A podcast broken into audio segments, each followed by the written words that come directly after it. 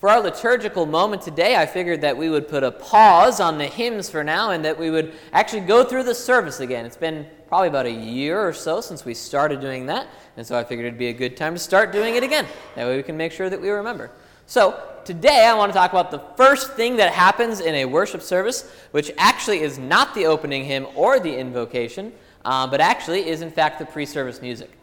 And so, as you are coming in, oftentimes you will have pre service music that is going. Uh, that is, of course, if you can hear it, because sometimes we do get a little bit talkative on occasion.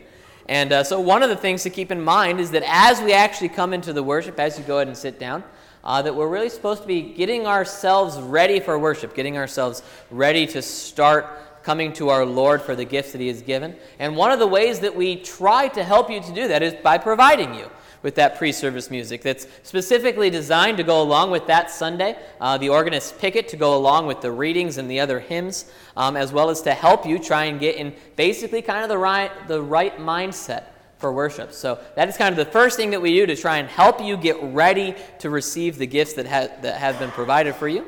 Um, and so please keep that in mind as you are coming in and as you are getting ready to worship, to listen to that music. Let it help you. Let it help you get into the right mindset.